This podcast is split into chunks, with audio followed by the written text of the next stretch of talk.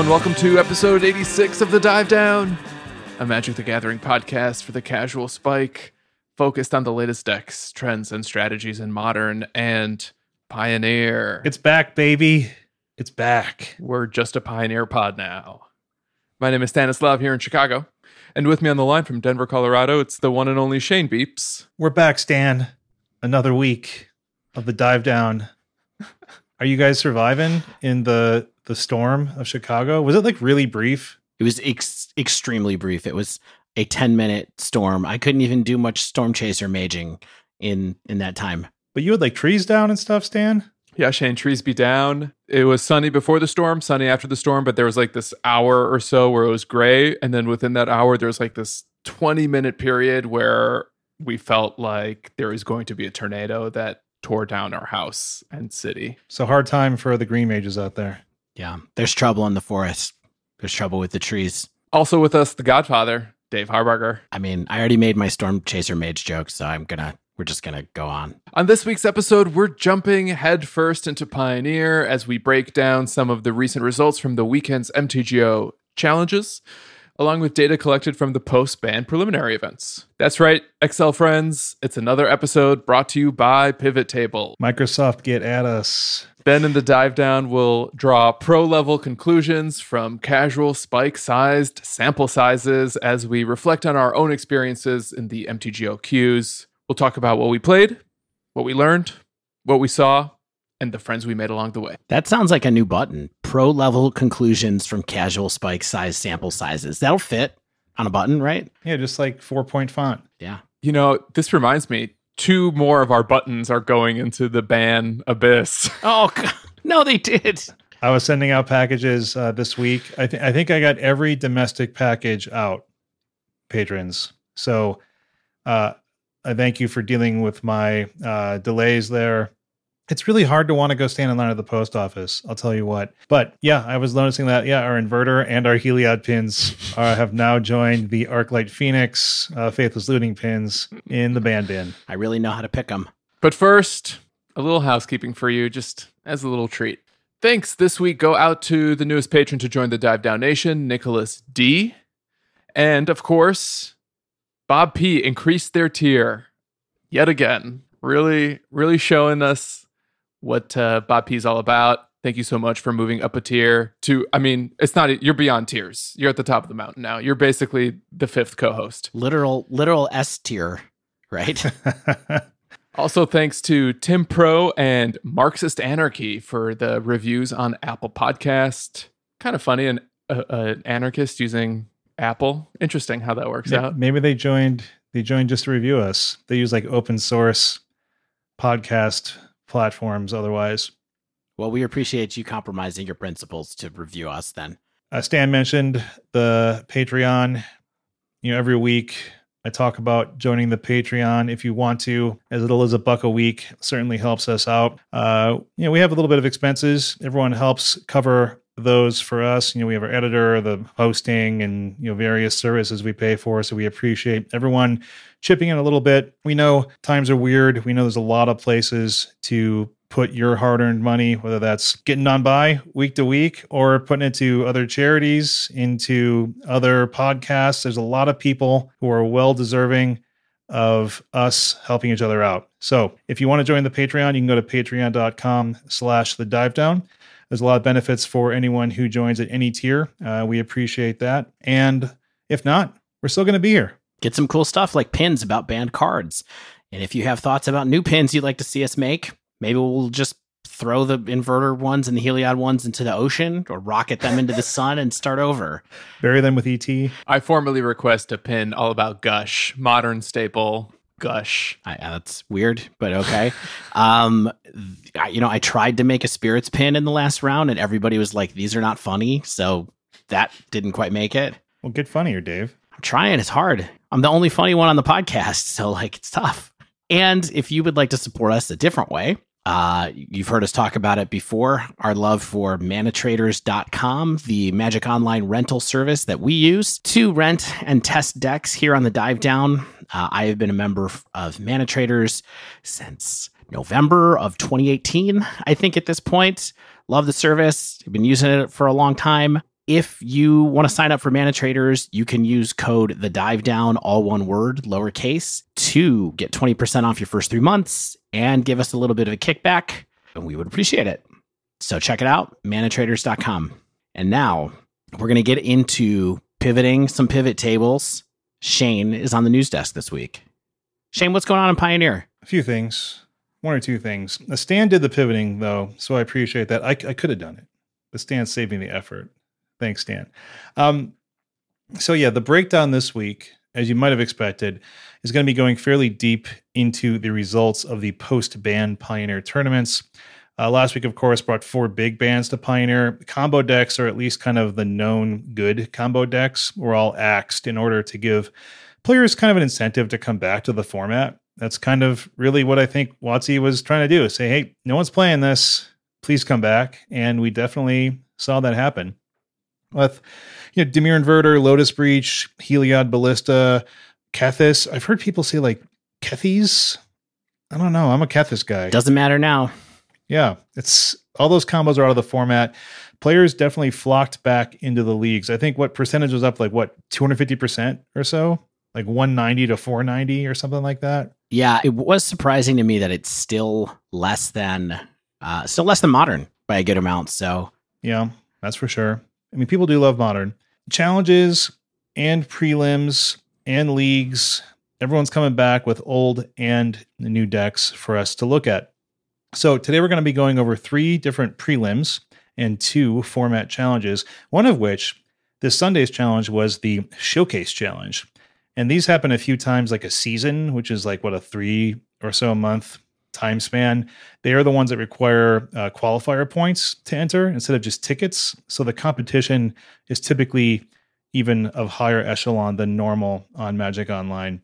Yeah. I mean, it, these are beyond, I mean, just beyond difficult fields. Like the top eight of the showcase is absurd once we get to naming who, naming names of who made it, but it included a bunch of luminaries. Yeah, maybe some Hall of Famers. It included LSV and Gabe Nassif, both. Yeah. The prelims, of course, we get every deck that went 3 2 or better. The challenges, we get the top 32. So, as typical, we're going to go over the overall competitive metagame breakdown. Then, briefly talk about kind of the winners meta, which we consider the top eights from the challenges and the decks that went 4 1 or 5 0 in the prelims. After that, talk a little bit about some spicy new decks and tech that we saw in these lists. So our overall sample of the meta was 109 decks, 64 challenge decks, and 45 that went three or two and better in the prelims. Interesting pie chart here. All right. How interesting is it? It's fairly interesting. Niv to light. Let's just start at the top. Niv to light, 22% of the meta. It's our new Dimir inverter. Whoa, whoa, whoa, whoa, whoa. I just meant in terms of percentage of metagame. Um, well, I have some thoughts on Niv later. Me too. Good. Last week, we did note that the five color Niv decks were appearing to be quite powerful. A lot of pioneer grinders were beginning to move to the deck. They were talking about the deck. People saw them playing the deck. Um, you know, they didn't have to fear combo winning while it got its mana and its mid game engines set up. And what's interesting about these five color Niv decks, of course, is there's slight variations across you know the creature selection, the planeswalker, the spells, and the enchantments. But the fundamental build now is revolving around Niv, of course. Uro, Sylvan Caryatid Teferi 3 and Nahiri are your walkers. You have your removal and sweeper spells, and the newly unbanned Oath of Nissa. And they're 80 card decks. I didn't even notice as that. well. Because Yorion is the companion. Yep for that extra bit of value. It turns out when you just want to draw lands, having a companion's a good thing. Yeah. So Niv never truly went away in Pioneer, right? But the removal of the combo decks combined with additions like Yorion, Oath of Nissa, the Triomes, Uro, it's really pushed this back to a high power level. It can go over the top of many other strategies while it holds down the fort in the early game versus the aggressive decks. With, you know, of course, just cards as simple as your Sylvan Caryatid can frequently just block because it's you can't wild slash or bolt or stomp them or I mean strike or stomp them, things like that. So from Uro now and getting to your planeswalkers and bouncing stuff, it's just a very powerful deck that I think Dave has one or two things to talk about later in the episode. So I'll stop for now. Casual size, casual spike sized sample. Um, up next at 11% of our meta was Mono Green Walkers, a formerly powerful deck. It wasn't really able to hang in the combo era, and it's lost Walking Ballista, which I thought might do a little bit more to it than it seems because the sheer power of this initial ramp and the mid game mana creation engine of Nykthos or Nissa or Nykthos and Nissa, along with the return of Oath of Nissa. So they're uh, they're friends, Otha, Otha, and Otha Nissa. and Nissa. It's really brought the deck back to metagame significance, which is sweet because I love that deck. Um, you know, Karn, of course, Karn the Great Creator still gives you potent wishboard tools. It seems like Stonecoil Serpent is the new sort of X CMC artifact creature of choice to replace Ballista. It's a good card. Lot of Yeah. lot of uh, lot of text on that card. A lot of text. So, Shane, my intention here, not to put you on blast, but Put me on blast, please. it's really not my intention here. When Ballista got banned, you had sort of, I think, lamented that that just means Mono Green Walkers is dead. And I believe we're all pretty glad that that's not the case. Is it just a matter of swapping in Stone Coil? Is that what it's called? Stone Coil? Stonecoil Serpent. Yeah. Is it just a matter of like that one for one replacement? Or is like Stone Coil like providing something for the deck now that it just didn't have access to before? I think it's just probably the best X size artifact creature that you can tutor up with Karn really easily. And I mean, fortunately, you can't, you know, cast a 20 CMC walking ballista and deal 10 to the dome in any of the same way, but it does have trample, I think. Oh come on! You Yeah. played this card. Reach, Reach and trample. reach, And pro. protection from multicolor. Yeah. Yeah, it attacks through a Niv, yeah, which is real nice. which is interesting, and it blocks one. Yeah, it does. That's also true. Yeah, I mean it's a sick card. It's really good in the meta right now. Um, I don't think it's quite as good as Ballista, but it's perfectly viable. And the deck has so many other things going on. It's absurdly not as good as as Ballista, but it's that doesn't mean it's not a fine card on its own.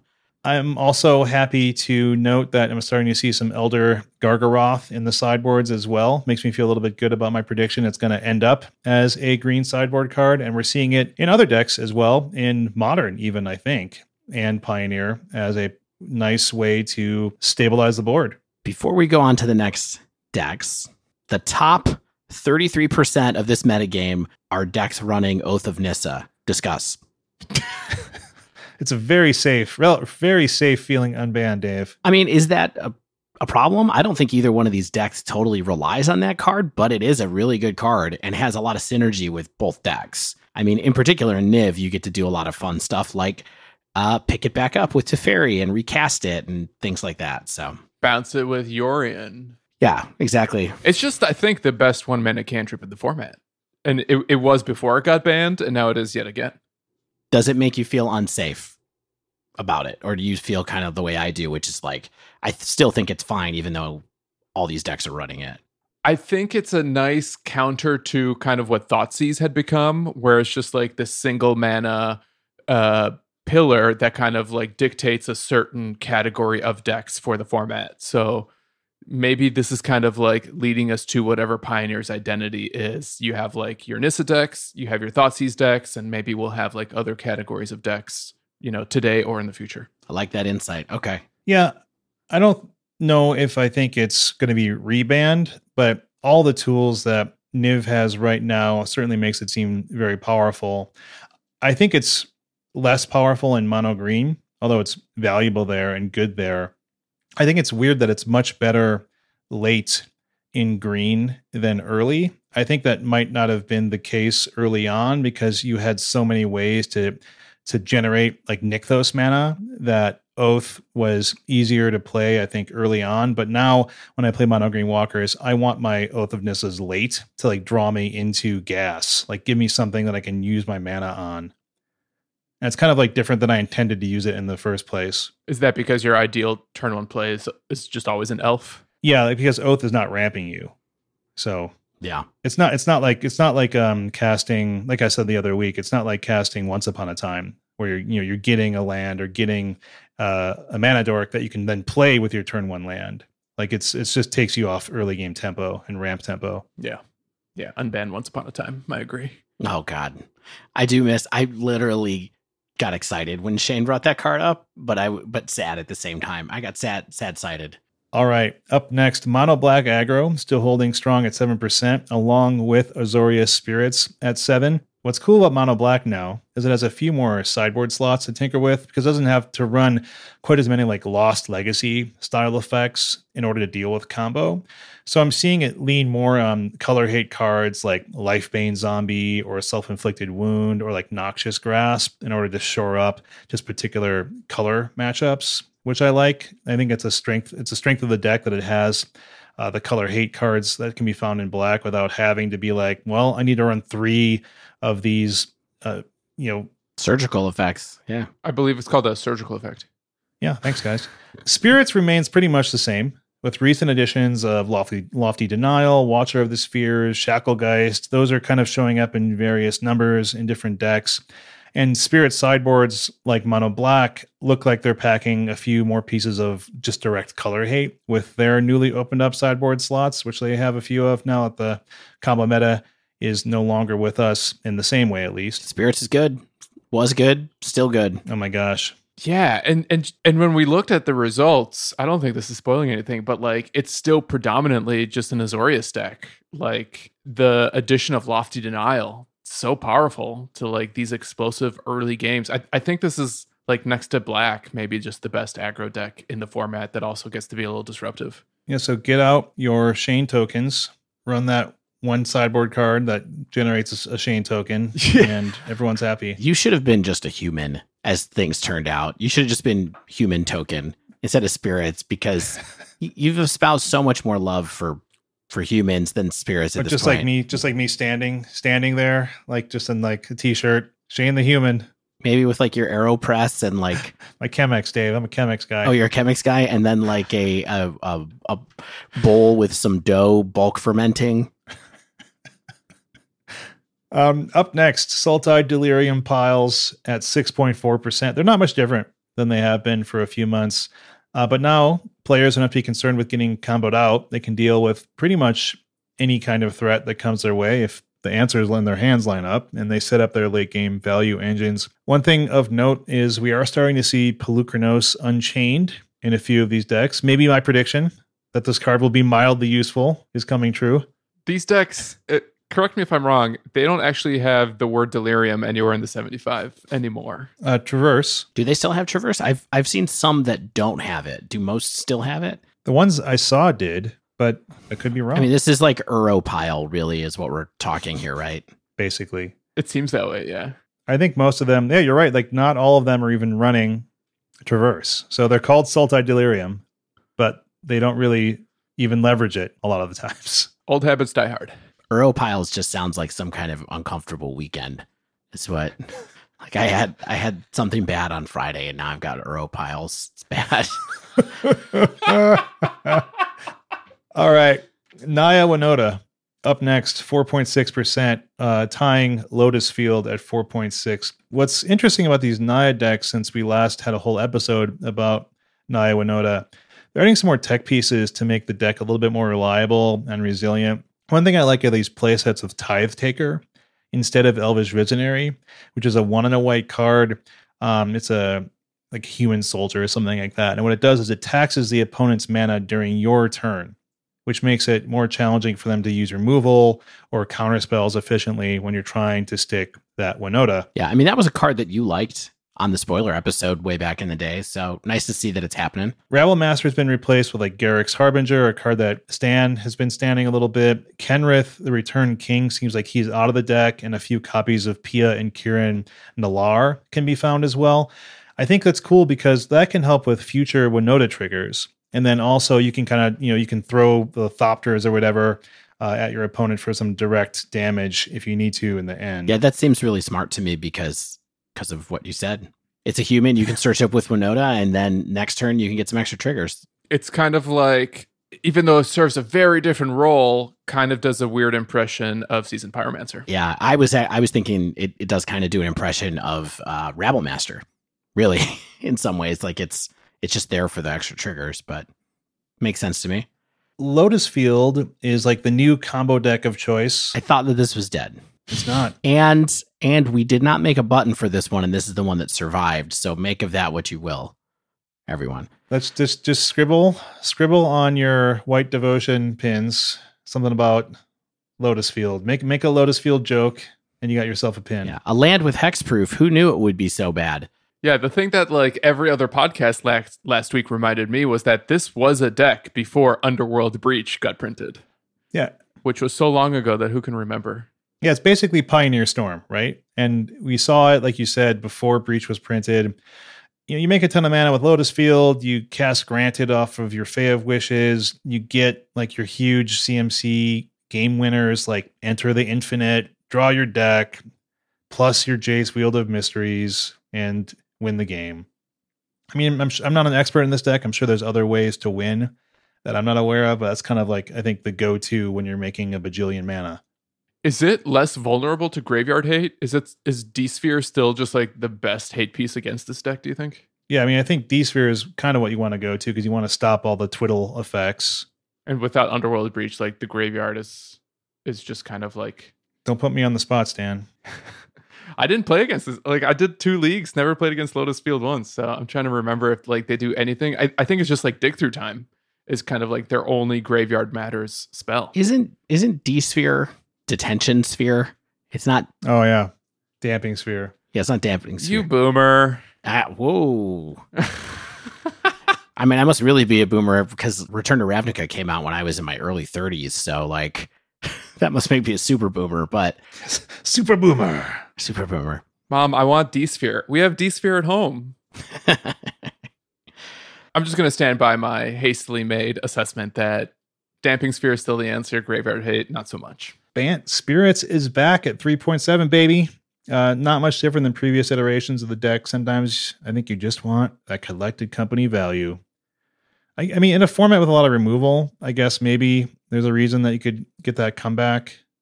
But I think there we did see some other ways of people re- recouping card card advantage and card value in a spicy deck. I want to talk about. I mean, yeah, there's that spicy deck there's also the less spicy one where Azorius Spirits is sometimes running Curious Obsession, occasionally over lofty main deck, and swapping it out for game two if they feel like they need the interaction. But more to come.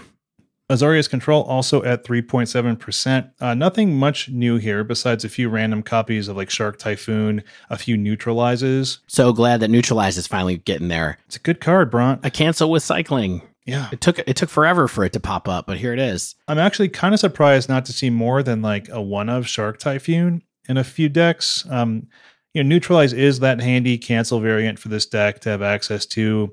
You know, if it's dead or the opponent's playing in fear of your counter, you can cycle it if necessary. Maybe you have a couple rotting. You know, there's always a reason that cycling can be really valuable. 3% decks, mono black vampires, Jeskai Lukka, and the return of Izzet Phoenix. Stan, Dave, how amped are you to see Izzet at a whopping 3%? um, Jeskai Lukka is that Fires of Invention Planeswalker pile we talked about a few weeks ago. Uh, it's that control deck, wants to take over the end game with walkers, Agent of Treachery, as Yorion for blinking things. And Izzet Phoenix is not really that different. Like only one of the three copies in our metagame sample was even running our new best friend in Stormwing Entity, which I found surprising. I don't know, it's just a Treasure Cruise deck of choice, I guess.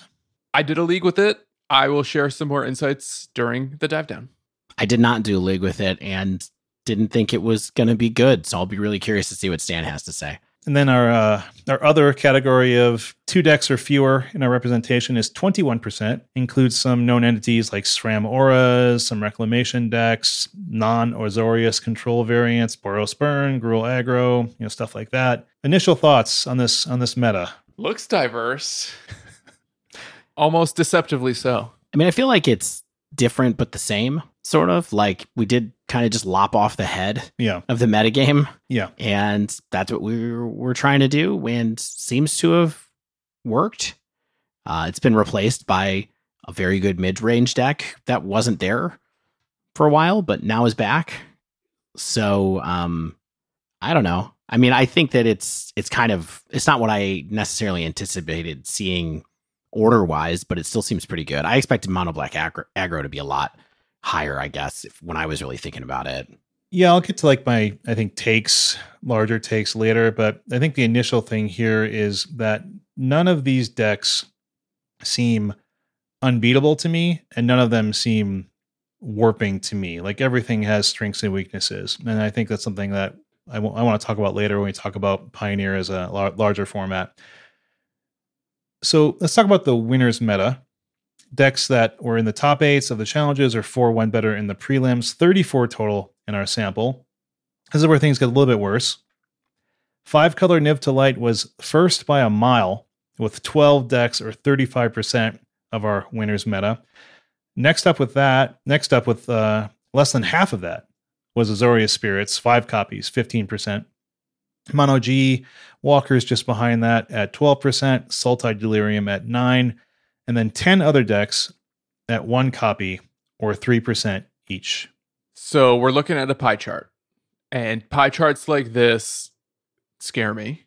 And listen, this is week one. I'm not gonna like say anything crazy, but when you see two decks occupy half the pie, like I don't, I don't like that. Yeah, just to be clear, what Stan is referring to is the fact that in this winner's meta, 50% of the winner's meta is made up of Niv to Light and Azorius spirits. Exactly 50. Exactly 50. Mm-hmm. And and you know, spirits and like mono green and sultai delirium, those are all a little closer. I think those are all a little bit more realistic in the meta share. Niv to Light um, at 35% is just like stealing a lot of the air out of the room. Yeah, I th- I think Stan is like Niv is like a good week one deck because it can just feast on anything that now that doesn't have to worry about combo ending the game early. So it can say like I don't really care what you're doing.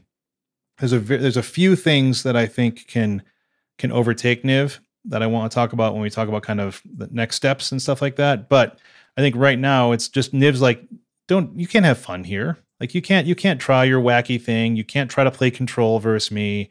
You can't try to you know play a, a um, you can't play big red against me. I'm just gonna like stomp you. I have a prediction.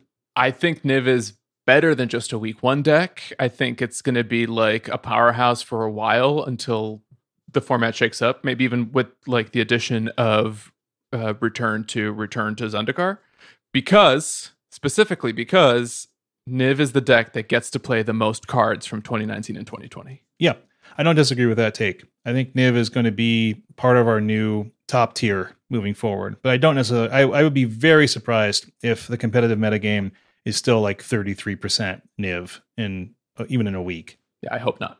Yeah, I mean, what happens to a format where a mid-range deck is the best deck, right? Yep, there are ways of attacking that. I think it'll churn, but yeah, certainly if people like me are out there piloting Niv, people are gonna are gonna win.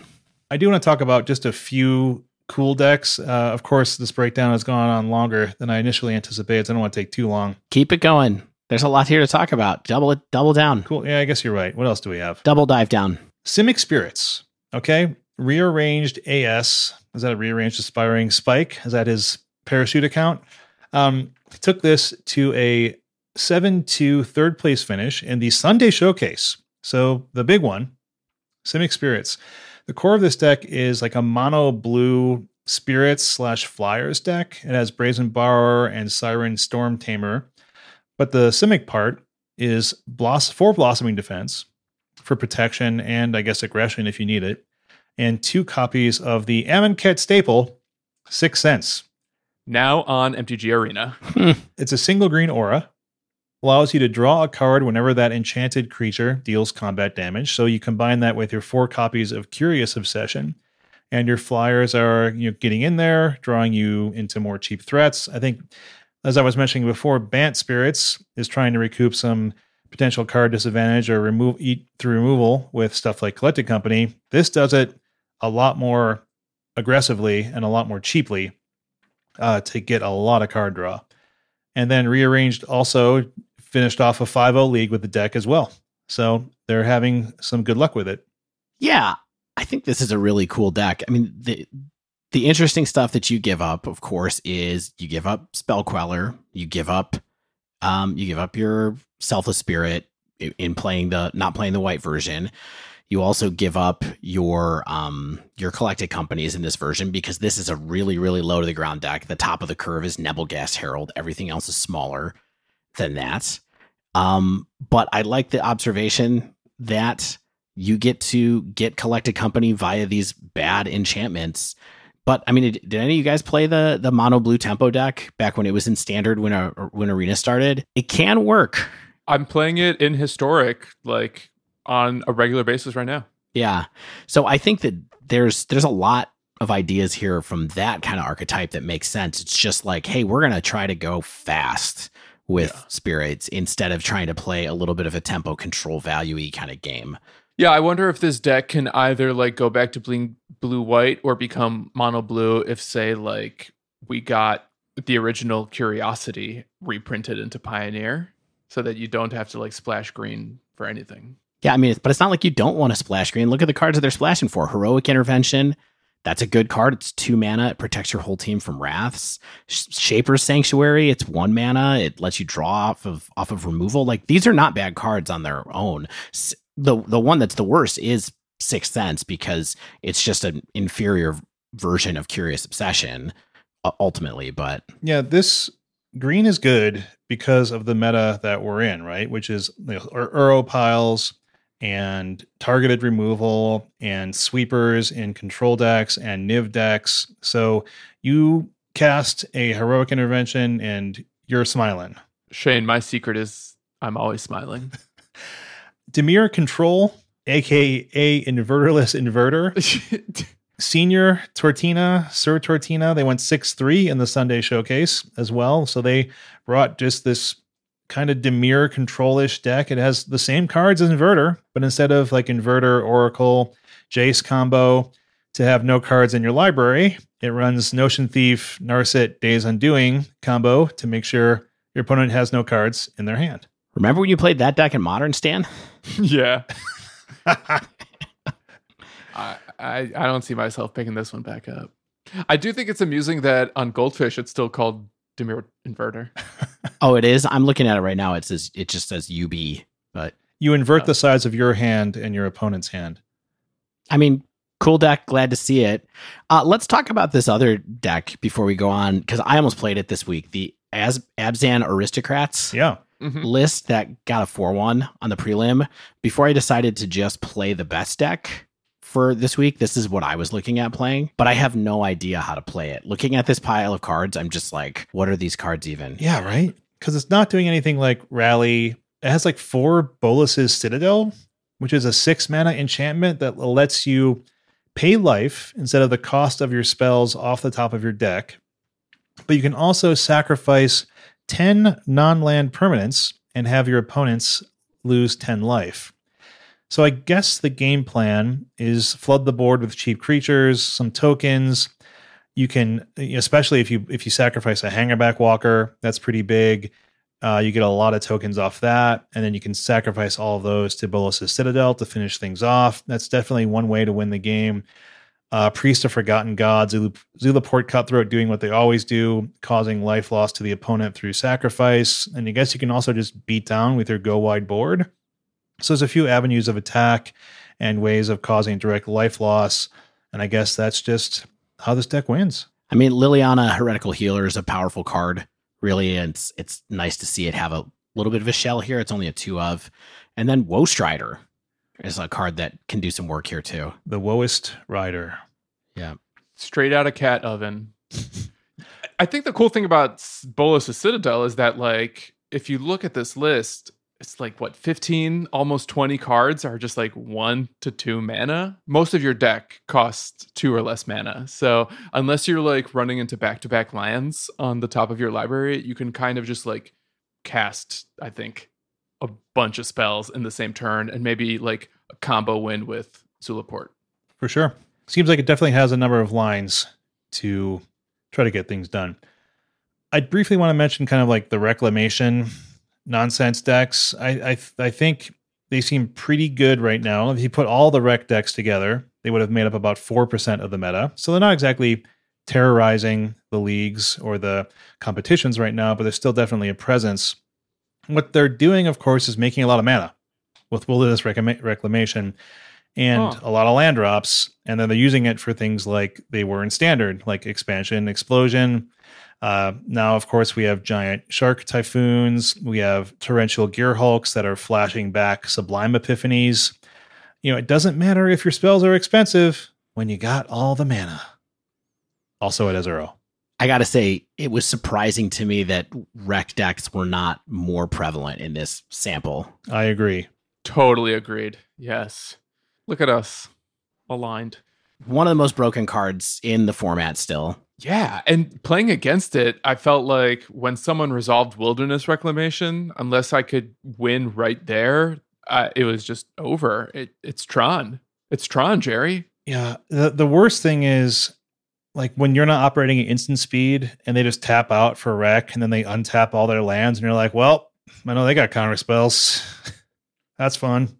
I would really be keeping an eye on this deck slash decks like it to make their presence felt because, you know, All right. Let's have some conclusions, some takes. I think the primary one for me is I hope you like Uro because it was like the most played creature in every premiere event that we covered uh, in this week. TikTok, Yeah.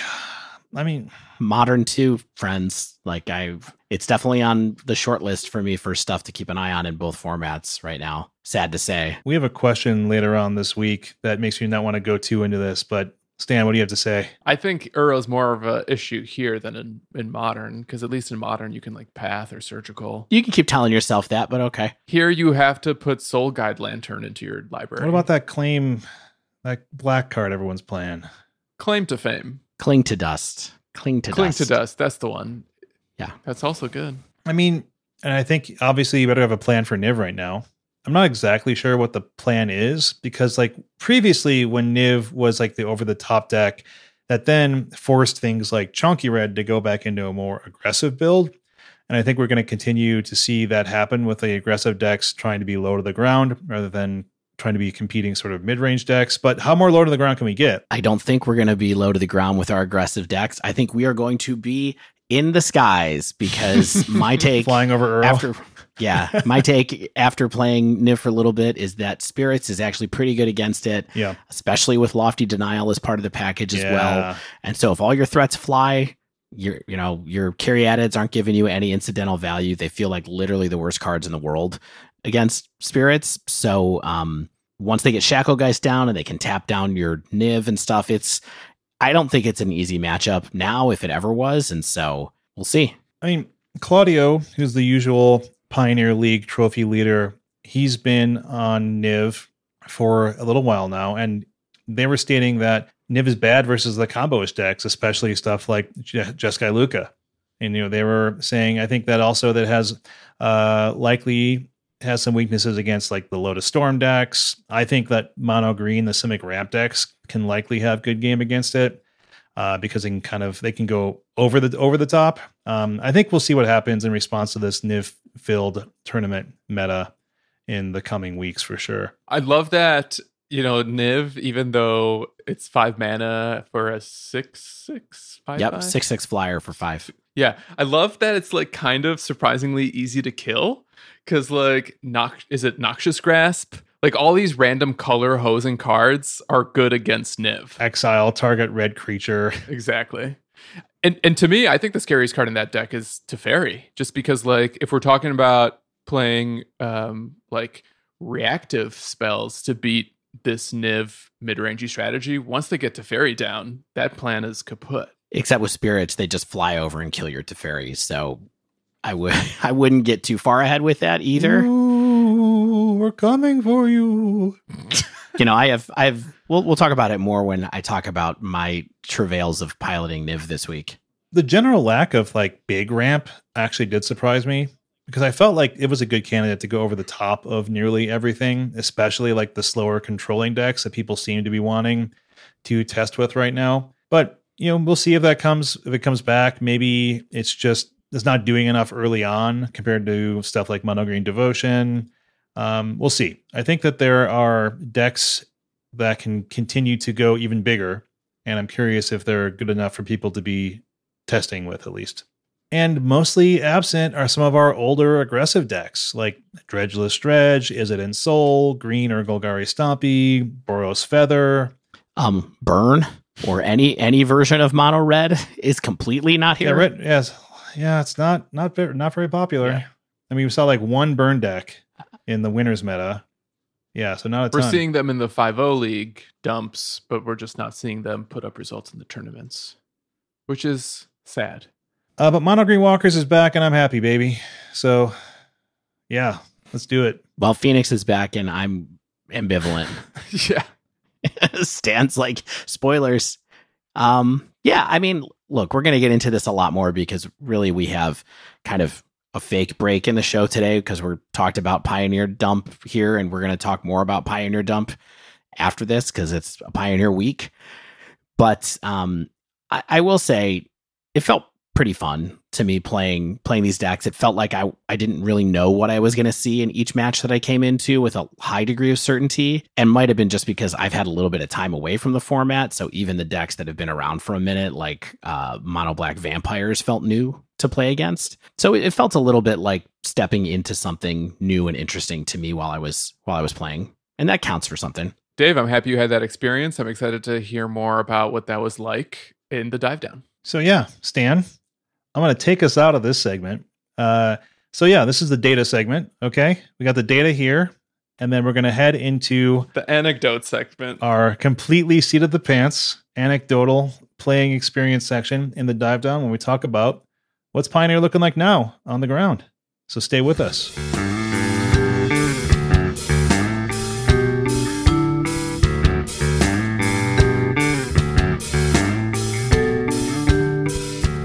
All right, we're back. Uh, in the dive down today, we're going to pivot from the hard numbers of the breakdown and into an examination of the format from the ground level. Know, what are people talking about? What has our play testing felt like? And fundamentally, are we having fun yet? what a reference apropos of nothing. Yeah, it's just it's part it's party down. That's that's some extra humor right there. Can I can I give you a, a stat associated with Party Down? Please. What year did Party Down premiere? 2011? No, Oh, I was going to say like 08. closer. It's 2009. So Party Down is more than 10 years old. It went off Good the air June 25th, 2010. Good lord. I blame Glee. Oh, it was fine after she left. It was actually it was actually Parks and Rec that stole Adam, but I'll give him that. I don't. I I just rewatched it. I still think it's super crushable and had a really great ending. Like it didn't peter out. I think it's a show that ended when it should have ended. hmm I think you're right. By the way, if you don't know what we're talking about, the show Party Down features people from 2009 that ended up being really, really good in other shows, including Jane Lynch, Adam Scott, Ken Marino is in it, Lizzie Kaplan. It's is got in it. Tammy, Yes. Tammy from Parks and Rec, one of the uh, As Veronica, Tammys. Veronica Mars, Kristen Bell. Are you talking about Megan Mullally, who was Yes, Yeah. he is talking about Megan Mullally. who was famous for Will and Grace? Anyway, You mean Tammy? yeah, Tammy. Yeah, wow, an, an actual a, a, a pop culture digression. Yeah, That's rare for us. it's not for kids, yes, that's for sure. but it is a good comedy. So But Stan, Stan, are you having fun yet? You know what I like about Party Down? It has a great pilot. Like a lot of shows and comedies, like you kind of have to get past the first episode, but Party Down just comes out swinging. Anywho, after last week's surprise ban and restricted announcement, it didn't take long at all for Magic players or us, really Magic players from all walks of life, to start posting their successful deck list to Twitter. You may recall from last week's episode, I, I, I think it made into the final cut that like I immediately jumped into a Pioneer League with Ensoul. And at least for the first few days, the metagame felt super wide open, and people really began testing to see like what decks or brews or strategies still had legs in this format when you don't have like these three or four tent pole combo decks just kind of like setting the terms of engagement. So we saw streamers, pro players, and even your run of the mill grinders quickly begin posting pictures of their 5.0 MTGO lists, and a couple things became immediately clear to me out the gate. First, a handful of very familiar strategies were still going to be super strong. And I think we got a glimpse of that in the breakdown, like Niv, mono black, spirits, they can still hang. But second, I think despite a lot of people's best efforts, there wasn't really actually a ton of space for spicy brews and pet decks to just suddenly emerge in week one. Perhaps with a, a little bit more time to iterate, we'll see more of those come out the gate. But in week one, the winner's metagame was just kind of like solved fairly quickly. So, we're going to go through a list of questions and topic discussion points um, based on the various decks and, and testing that we did in MTGO.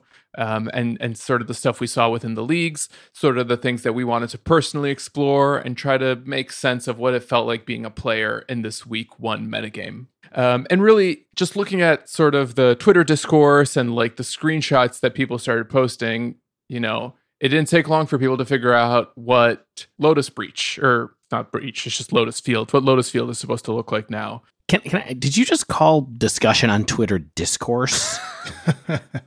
is that maybe is that too kind? It's more like a broadcast.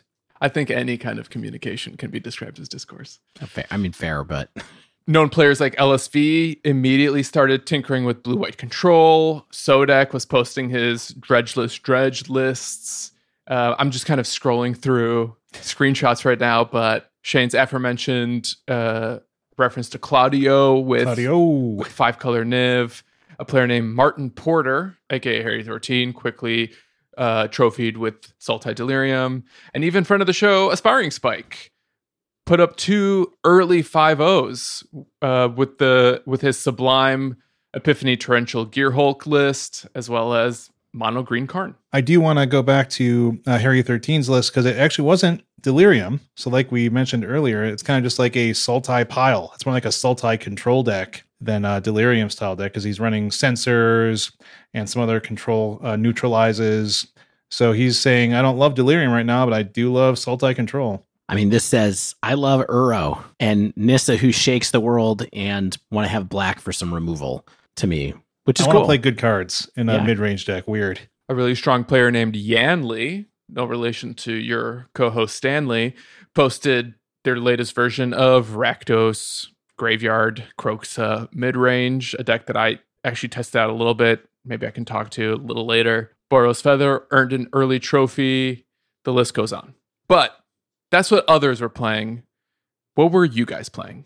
I decided ultimately to try the best deck or what Shane thought was going to be the best deck. And so I piloted Niv this week. I played the challenge winning list piloted by Piper Powell. Congrats to her for the win. Uh, had some interesting things in it that I didn't expect to see in, in Niv that people are trying out, including a full play set of Deathrite Shaman, among some other cards. But uh, yeah, and I think it's part of the reason I wanted to play Niv 2 is that it's a little bit of an inside joke for me because long time dive down fans might be, remember when I did a sleeve believe heave on the original Niv deck designed by uh, the our friends at Faithless Looting, and I'm pretty sure I gave it a heave before I met Dan. So sorry, Dan. Now that it's become a staple of multiple formats, uh, but we all know that, that that review is what lit the fire for those folks to get started on Faithless Looting the podcast, or Faithless Looting the podcast. So you're welcome, America and the world. Yeah, so I mentioned I played Izzet Ensoul. I, I ran that um, through a league basically on day one of the new meta. I also did a league with Izzet Phoenix, which was a deck that initially I wasn't super excited to play, but then after it started putting up results in preliminaries and the leagues, um, I just kind of figured why not? And you know, after bans on like that first day when the chat was on fire and we're all speculating, and I asked like, I wonder if Phoenix can make a comeback. And at first, people really convinced me that probably not because the the spells aren't great in it. And I sort of bought into that. Like this deck probably isn't going to be super strong in this like new Pioneer metagame, even without the combo menace. Um, but then when I saw it doing well, I was like, well, maybe I can play some cantrips and see what happens. Uh, my testing this week, I did some mono green walkers, some Simic ramp, and some Jeskai Winota. And that's a deck that Andrew Elenbogen, who's a player I really respect, he wrote about on SCG this week as like a potential sort of meta breaker slash just sheer powerful deck because Winota is a busted card if you can activate it and get it going. And um, I don't want to dig too deep on this, but his contention was that Naya was a little too all in, and that now with the metagame shift into like a more interactive and value format, that it should be built differently. And so he just really wanted to make spot removal bad. And so a lot of cards generate multiple bodies. Then they're also triggering Winota. And there's protection built into creatures, like with Selfless Savior and Alseid of Life's Bounty. Um, I think it's interesting that he did not include Tithe Taker. And when all the Naya decks were, and he sort of ran like Venerated Loxodon sort of over it. I mean, that's they're very different cards, but I think that looking at Tithe Taker in the Naya deck, I can see the redundancy of the protection effect here. So I can, I think I want to take that for a spin again. So even though um, on our show we don't usually pay too close attention to our performance with decks, just because we tend to test a lot of different stuff to learn how it works rather than maybe master these strategies. I'm curious, you know, in the testing that you guys did, and I'll share, you know, my experiences as well. Like, A, how did you do? And B, did you feel like you were piloting something that could be tier one? Dave, I'm I'm really curious to hear your experience just because like you played the most popular deck, what was perceived as the best deck. Like did you feel like you had a deck advantage against the people you were playing against? Oh God, no. no, I felt like I had a deck disadvantage. Um I But not because of the deck itself, right? No, I did terrible, but also I think that I definitely felt like I was playing a tier 1 deck, but it was with like a tier 5 pilot. That's because that's who I am. And uh you know, I didn't win much in my testing. I just think that Niv is really hard to play. And I'm not sure if this is a good spot for me to like hop into some kind of takeaways about why I think it's hard. I guess I'll just go for it. You know, there's so many options in Niv. You can bring delight for stuff, so you can tutor. You're going to draw card packages off of off of Niv uh, Niv itself when it comes into play you have to decide when to go for Niv, when not to, when to grab Yorion and bring Yorion in. There's a lot of um, you know, a lot of options, and it's a lot more of a reactive deck than I've played lately. And so I think that was a little bit of a mind shift for me as well. So it's super powerful. I wish I could have done better with it, but um, it definitely felt like a tier one deck. And let's be honest, it's just playing a bunch of really powerful cards. And so it's hard for me to believe that it's not one of the best decks. Shane, did you trophy and not tell us? Trust me, Stan. If I if I ever trophy, I tell you. Um, He's gonna get the date tattooed on his arm, like I have my wedding date tattooed on my arm. hey, I trophy with mono black. Don't forget. Oh, that's right, you did. Yeah, I don't trophy a lot. I also don't play a lot of. I, I honestly don't play a lot of leagues because I sort of, I sort of, I get, I get like anxious. Like I play, I do what I typically do is like this. I do like a lot of tournament room testing or tournament practice room testing. Then I get frustrated with the decks I'm facing in tournament practice room because I'm getting like really random stuff, and then I go do like one league. So I just, I, my game, my game playing is honestly, it's like it's mostly, it's mostly like just dipping my toe in, trying to feel things out Anyway, that's funny. I I'm the literal opposite of that. I play maybe one match in tournament practice, maybe one game. Sometimes when I pick up a new deck, and then I'm just like, ah, it's league time, and then I'll just play leagues, and I don't really care how I do in them. I just feel like I learn a lot. I used to be more on that too. I think I need to get back to that because I feel like I'd rather just play more legitimate sort of FNM games, like to better talk about my experiences for the audience. But little peek behind the curtain there for the listeners. Yeah, I wasn't blown away by anything I played, but the sample size wasn't huge, even though I, I did try to test a different amount. I think I just tried to go wider rather than taller.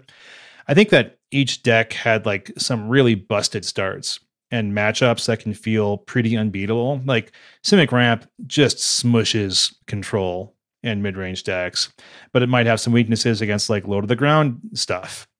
So has to get itself set up and you play like 34 lands. So like sometimes you're just not drawing your threats randomly. Like I, I did have a I had a matchup where I was 99.8% to have like drawn another threat by now, but I, I did not. Also because I cyborged out too many threats. I, I should mention that uh, Niv feels like you draw a ton of lands out of that deck too. I mean, that might have just been me, but I had a similar thing where I was just like getting ramp pieces and not getting threats, and that got got rough. And Jeskai Winota is like really freaking strong versus most most anything else that's playing to the board. But it's pretty sad when you're facing down stuff like Reclamation, where they're just holding up oodles of counter spells to, to like negate anything that you're trying to play while still tapping out for the Reclamation. And that's pretty frustrating. Even though you're trying to bait out counter spells, they just simply have so many. And anyone who knows what they're doing knows what to counter versus you. And then they're gaining life with Uro, multiple Uros. and then they take over the game with an Uro, and you're just out of luck. And Mono Green Walkers is surprisingly still good. That's my that's my take. But you weren't blown away by it. I mean, it was the second best deck I'm not. I mean, I'm not. I mean, I know how it plays, right? And it still feels like it plays the same game. It just doesn't have some of the worst, like some of the bad matchups that are out there. And I don't. I don't think that Green Walkers is a. It's not like a prison deck like it can be in in like red Karn decks or you know prison based decks might be with uh Karn were in modern because the tools are just worse and more expensive. So like what I like about it is that it's so flexible and that you can create games where there may not typically be them, and you can create paths to victory uh, using your sideboard pieces and your main deck pieces. But a lot of the times, I mean, it's it's not a deck that I think is is over the top like it was when the format started.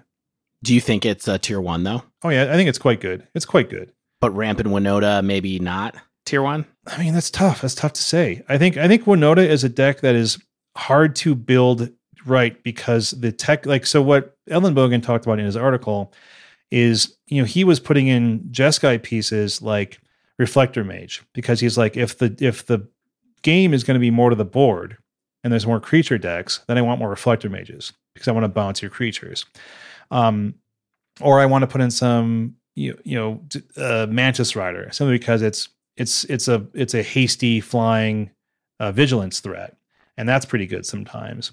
And but he was also saying like, hey, you're going to have to build this deck and choose the humans that this deck can tutor up and the non-humans that are triggering it in a particular way.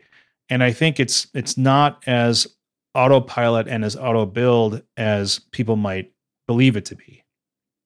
And I think we talked about that a little bit in our episode of a uh, month or so ago at this point.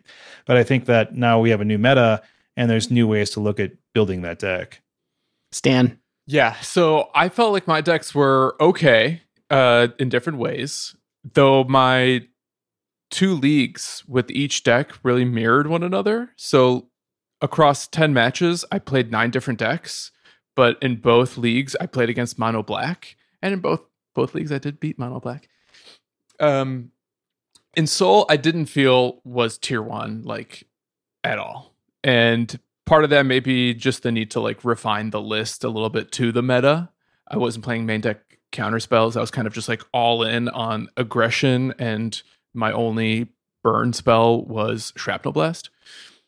Um, but it just didn't feel like it had the most aggressive starts to be good, nor did it feel like it had the resilience to kind of get past some of the mid-ranger control strategies out there uh, like I said, like when someone casts a wilderness reclamation or even maybe like one supreme verdict, it just never really felt like I could come back. And and like some of these decks are running Emry to to kind of help with that resilience a, a bit, but you know Emry, of course, super vulnerable to removal as well. Kind of a lightning rod in that regard.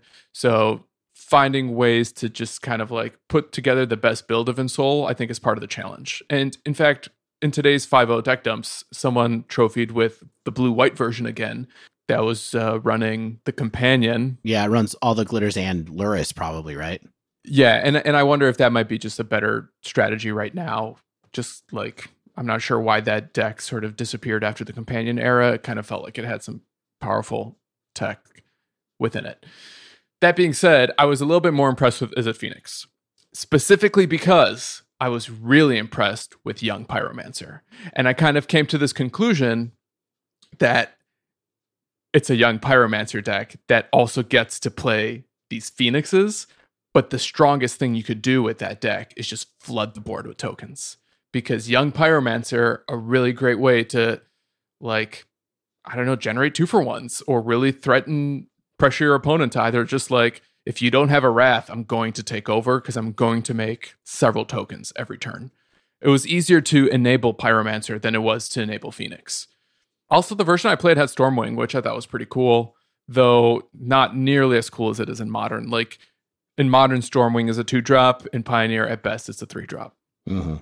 I mean, I'm excited and surprised to hear you say that about Phoenix. Also, specifically about Young Pyromancer, because that always feels kind of meh to me. But it definitely is the type of deck I like, and so I'm I'm I'm gonna go take a look at it again. Yeah, I mean, the issue here is that you just don't have a lot of one mana spells in general. So, like, getting your phoenixes. Spells are bad. Spells are bad in Pioneer. Getting your phoenixes out of the graveyard takes some work, and it's easier to do it on like turns four and five than on turn three. Are we are we playing Crash through in this deck? Nope. Nope. So we're opt. Opt, shock, and like that's it. But what can so there's it's just opt for cantrips basically. Yeah, I mean, you have um uh your is it charm? You have like a bunch of two mana like chart a course and strategic planning effects which are both cantripping enablers. Chart a course with young pyromancer by the way like part of what made i think young pyromancer shine for me is how easy it makes it to enable chart a course as a two mana draw two and i thought that was super important because you don't feel bad throwing away a token like even if you know it's gonna just die by being blocked by a two-two because you've already generated some value off of the the young pyromancer. Is this running thing in the ice or no? No, so that's the point. Like you're replacing thing in the ice with pyromancer, Got it. and I think that is maybe a meta dependent decision as well. Because Can I interest you in of one mind? You can, Yeah. you can, and and I've really thought about that. The the hard thing about of one mind is that you need to have gained a little bit of value off of Pyromancer before of one mind is good. Yeah. But I think this deck has the tools to make that happen. All right. This has been Phoenix Corner. Maybe we'll have some more later. it's, but it's, uh, it's like right where we started. You know, Yeah. can I just throw out here? I did play a game against Shane while he was on Winota and I was on Phoenix, and that was a matchup where I was like, I wish I had Thing in the Ice now, just because my opponent's casting 20 creatures. but Yeah, that seemed, that seemed pretty lopsided. yeah, yeah, you're like these Dave tokens are doing nothing for me. but in almost every other situation, I was really impressed with Pyromancer, almost to the point where I was like, do we even need Phoenixes here? Can we just find like a way to play blue red spells with Pyromancer and like some maybe prowess creatures to actually do the thing?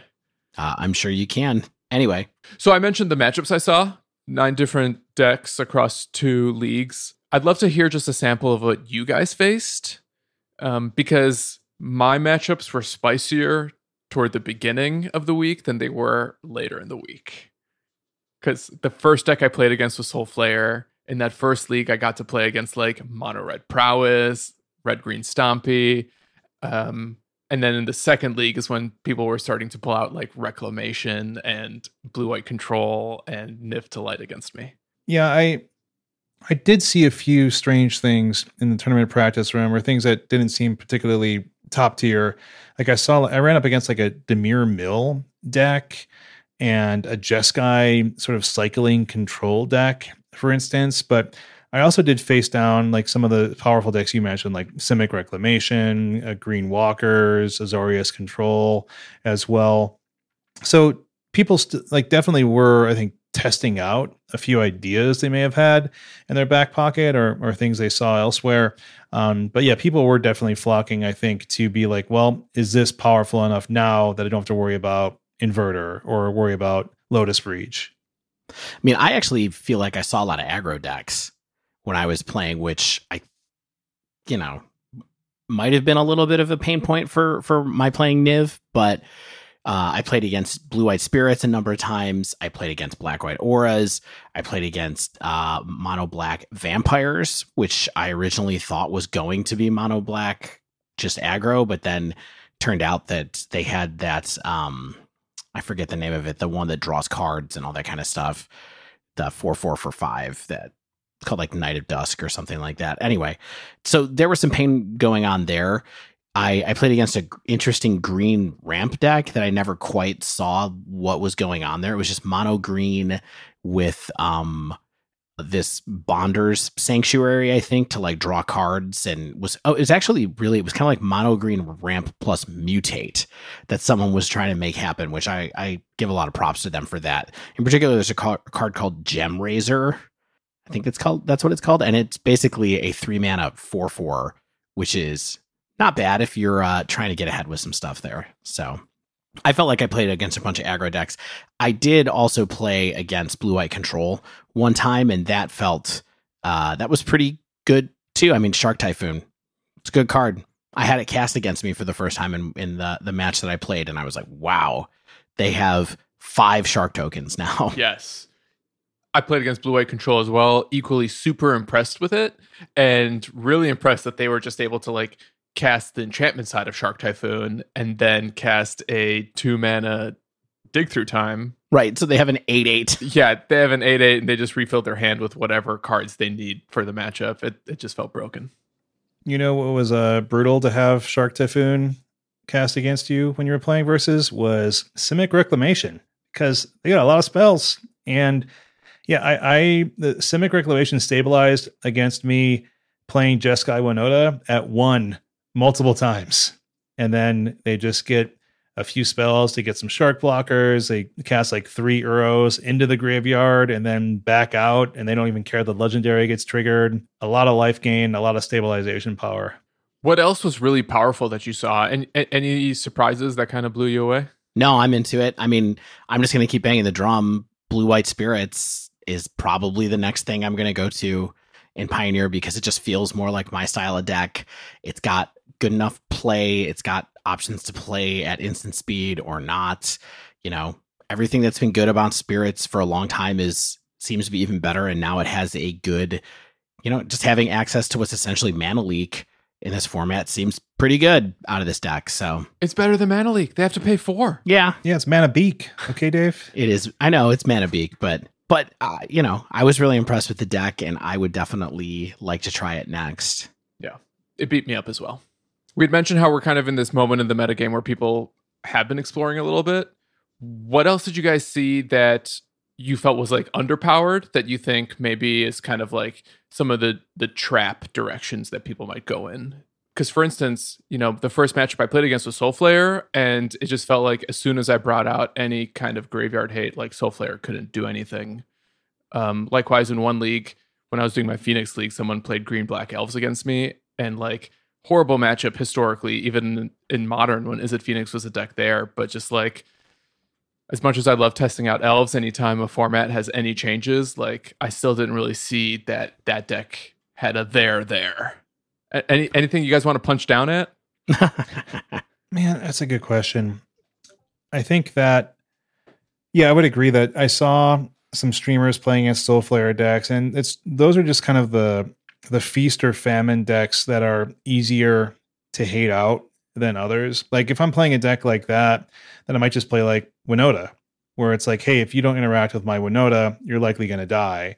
Whereas Soulflayer has just an easy area of attack in the graveyard altogether, right? And doesn't really have good ways to protect against losing its graveyard in a lot of ways. But yeah, there's nothing that I was just like, know, this is terrible in terms of like legitimate decks that you know people were had already been playing or were testing to make a comeback or something like that. But again, I think that my sample size in terms of playing a lot of games versus a lot of people playing like decks that they were hoping were were back or you know tier two or tier one is not super huge. I mean, Niv seemed kind of underpowered. Wait, only when you were playing it. It was my fault. Yeah, I'm sorry. I'm sorry, Niv. it's my fault. I I I don't know if I'm gonna. I, you know, I still have that deck rented. There's a chance that I will go back and try it again, just because I don't often play the best deck in a format or the number one meta deck in a format. But it feels like I could learn some stuff by trying to pilot this deck for a while. So I might just kind of crash a couple of leagues together with it and see how it goes. I don't know. Do you guys ever do that? Lose for the sake of losing? What, just like just keep, just keep jamming your your head, just bang your head against the wall, try to learn something. Yeah, just like a deck that's not totally your style. Everybody else seems to love it, and you're just like, I'm gonna hop in and try to figure out what makes this tick. No, only only if I'm doing a deck dive for the show will I actually want to run back a deck that I do not enjoy. My time is precious, dude. Yeah, I mean, it is it is like a hard motivation when you're playing to be like, hey, uh, I'm gonna spend time just losing for fun until I figure out what makes this tick. Yeah. I mostly want to figure out how to get good at playing Uro, I guess, and this seems like a good place to do it. Did you guys see any combo decks? I did not run into any. No, Same. Stan, were there any decks that you were hoping that would feel more powerful than they did, like that you played with or against? I mean, of course, I was hoping Ensoul would be stronger just because it's like this beloved deck of mine. Um, and I think making 5 5 indestructible lands should be like a bigger deal than it is. But I, I felt like there was an issue with the the most powerful strategies doing things that like I couldn't compete with. And it sort of felt like the the terms of engagement, so to speak, have kind of been redefined in Pioneer. And um, if anything, I maybe just felt like the tier one decks were way stronger than what I was trying to do with decks that felt closer to pet decks. Yeah, like the new the new tier one is the best cards going over the top with the most mana and the most value Yeah. right now. Yes. Yes. although that's really only one deck in the top, right? This the Simic decks, the mono green decks, the Simic decks, the Sultai decks, the Blue white control makes a ton of mana. Like it's going late in the game. yeah, the rec decks, the control decks. Like it's all about I mean, like right now, which I think is smart and kind of jumping ahead a little bit, but I think right now it's like, hey, how can I stop people who are trying to do something silly and just play good cards? Mhm. And that's it, so t- typically I would say like in a new format, like a brand new standard format, a lot of times it's best to go fast. And I think the fast decks are the ones that people already knew and had iterated on and had tried to make them fast enough to beat combo decks. And they're not as good as the modern aggressive decks, right? And they don't offer the same level of disruption besides maybe mono black. And so if you're saying, hey, I can deal with a few Thoughtseizes and I can deal with a few recursive black creatures because now I have many different ways to stabilize a game against these types of decks and they're known entities, I'm just going to play my Niv deck Yeah. and beat up on almost every aggressive deck I can. Although I lost to all the aggressive decks I played, but maybe maybe that's my fault. I think it's. I mean, I, mean, I remember when we tested Niv a long time ago, and I think it's definitely one of those things where it's like, it's like playing Control, which is like, what do I care about right now, and what do I care about next turn, and like, how do I use my cards to their greatest value? And it's so hard for me, especially because I'm just not great at those style of decks. Here here's here's a feeling I had. I kept thinking about how powerful tier 1 was versus what I was doing. Okay. And and we kind of like listed off what some of the week 1 tier 1 decks are. Niv, Reclamation, Mono Green. It, it's really decks that get to leverage lots of mana rather than the decks that try to like go fast and and, and get you dead. That could change. I mean, it, Spirits is maybe the outlier. Yeah, Spirits is there, Mono Black still there, maybe low tier one. I kind of felt like the delta between tier one and everything else was more of a, a burden than maybe what I'm used to playing in modern. Where in modern, like the old cards can sometimes keep up with the new cards. Whereas in Pioneer, you know, I mentioned Niv gets to play like all the 2019 and 2020 cards. Like Return to Ravnica up until War of the Spark, like it's just not doing things at the same power level as what we've seen from War of the Spark onward. Yeah. It's tough. I mean, I didn't I didn't have that experience, but I was on a deck that was of the same power level. You know, even though it wasn't good, like I said. But um it's I, I don't know if that disparity if I'm seeing that disparity quite yet. I think I just have to play some more. I also think that this is very it's very early in this Yeah. development of what's going on right now. And so I- I believe deep down that there's like a r- mono red deck that is going to make sense. You know what I mean? I know there's a lot of Uro running around, and maybe that's what's really holding it down. But I feel like there's going to be a deck like that that makes sense a little bit more than it does right now. I think the Rec deck is going to get solved in a way that either we'll be okay with or hate fervently. Um, I it also felt like there's a good number of decks in that top tier, and so maybe it's just more about deck selection there. The main thing is I enjoyed playing these games because it didn't feel like I had to establish or disrupt something by turn three in order to not just die. You know, and so that felt like a nice, refreshing experience in itself. Yeah. I mean, Stan, it kind of sounds like you're sort of asking the question like, did we have fun? And is the format fun? And are you having fun yet, Shane? Yeah, I mean, I think it feels like a fun format because, like Dave said, is like I don't necessarily need to have a potentially narrow answer from my sideboard to like stop what my opponent's doing super early on. And that's typically like one of my go-tos for like fun in a format because I don't like feeling helpless in a particular matchup. And that's one of the issues that I think that modern still can fall into from time to time. I, I do want to take like a little digression though. Like, let's talk about fun in Magic because I want to know what you two think makes something fun in Magic. And i am going to go first just to, just because I'm talking. Okay. And like for me, I want my decisions to matter. And that sort of like means interactive magic in quotes. And for me, interactivity is meaning like we're both to uh, both attempting to generate game states where then we can press our advantage to a win. And I understand that combo decks can do similar things and they can even feel interactive. I'm not entirely anti combo, but I feel like the issue I mentioned before, which is like there are these different combo decks that have different means of interact inter- interacting with their combo, could be frustrating because like you had to account for them in different ways.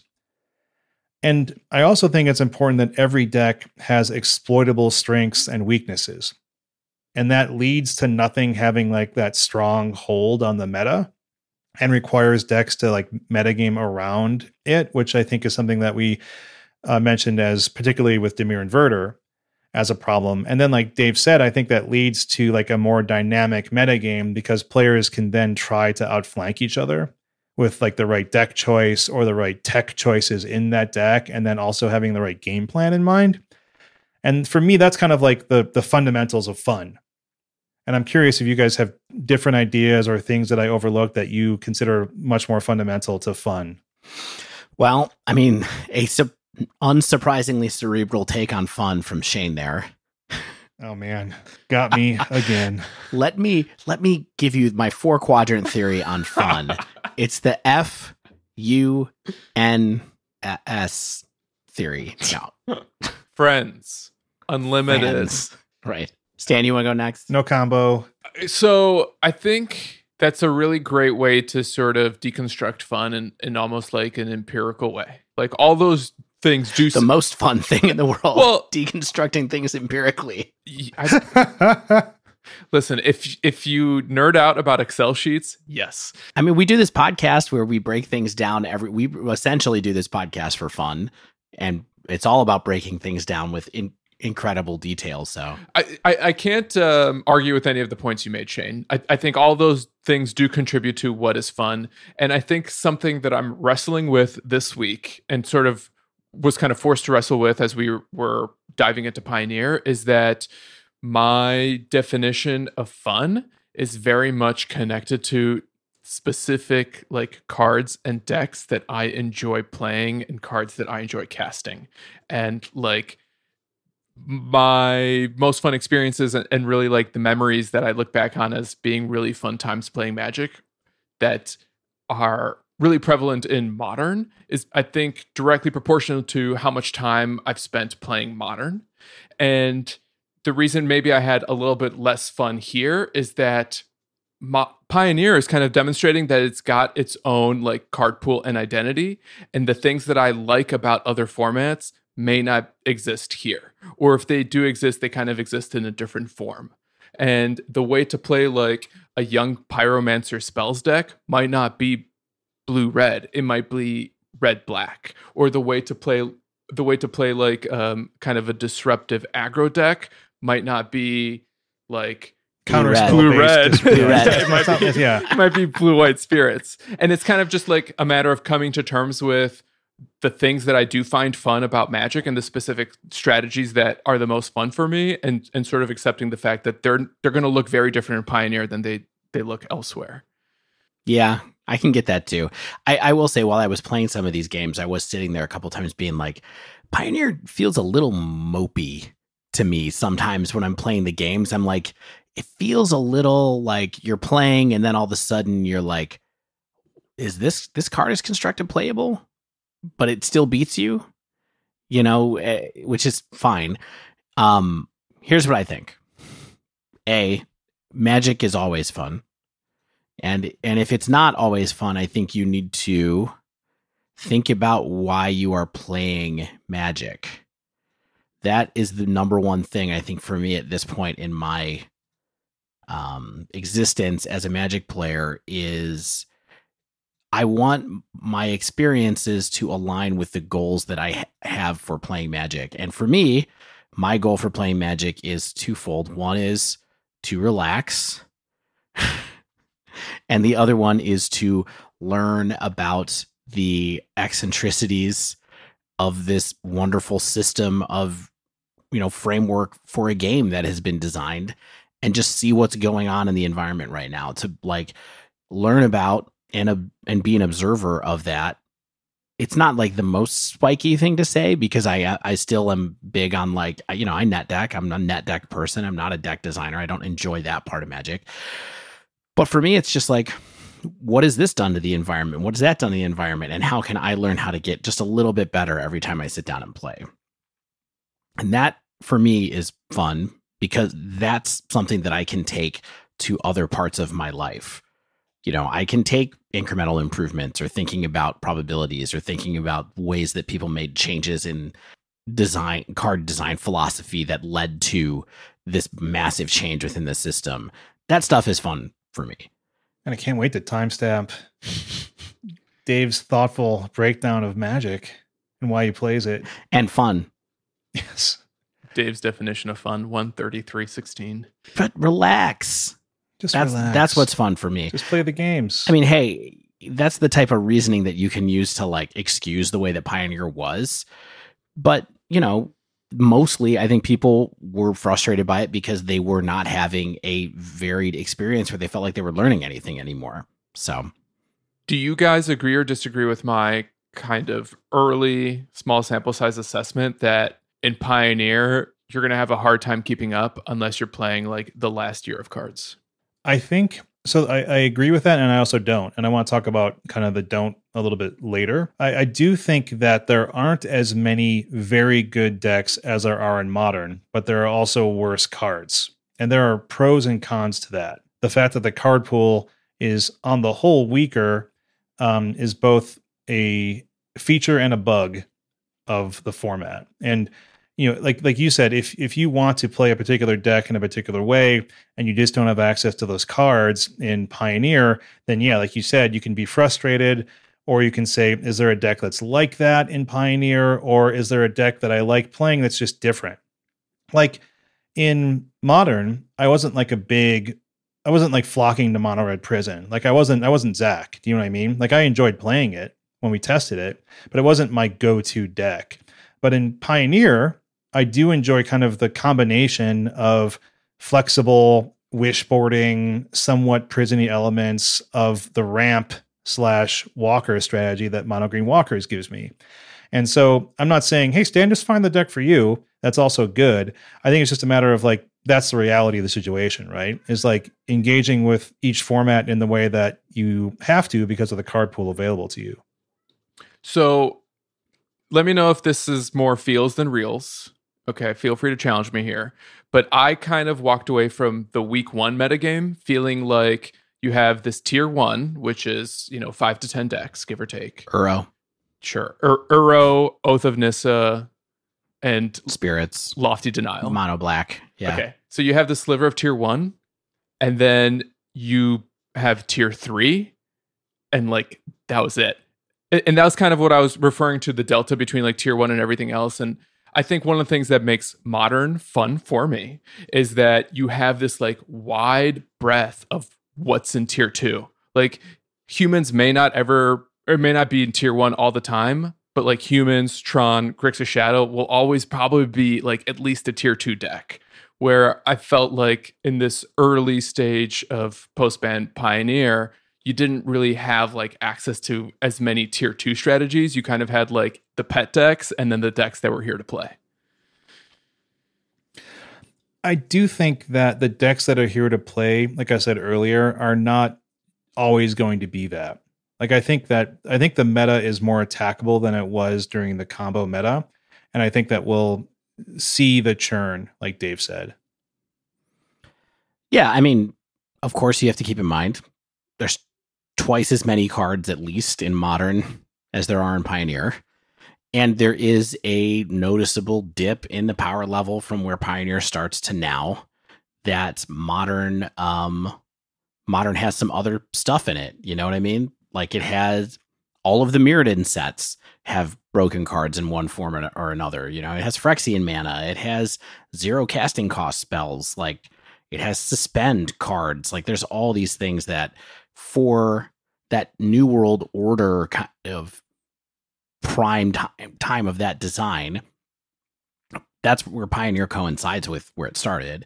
And so that's part of the that is part of the reason that i mean most formats these days are like you got to be playing a lot of 2019 2020 cards in them to be successful. But pioneer has it the worst because the cards that were coming out seven years ago were quite a bit less powerful than than the last couple years yeah, I mean, I'm not here to say that Pioneer needs Bolt and Path, but it's sort of weird for me to like reconcile this notion that the game designers say that Bolt and Path may be too strong for Standard or too strong for Pioneer. Or historic for that matter, where they were sort of printed into it and then banned. Right. Sort of. It, but then we're dealing with like these threats that require that type of efficient removal to kind of keep up. And that's sort of what makes some of those like older modern cards remain relevant is because they actually can like be leveraged against some of the stuff that's happening today.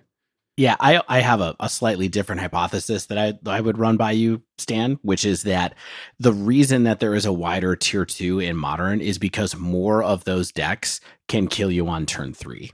Like a Blood Moon deck can randomly kill you on turn three if they play it, or turn two, or turn one if they cheat out Blood Moon. You know, ad nauseam you know, like there are all these weird combo decks that can kill you really efficiently that put a little bit of pressure on the top tier of decks to at least be ready to face them or at least reward pilot knowledge of how those decks, those weird decks work. And that is something that's definitely different about modern between Pioneer is that there are these decks that are just these linear broken strategies that they're not always good broadly, but if you're not prepared for them or don't understand how they work, you can still lose very fast.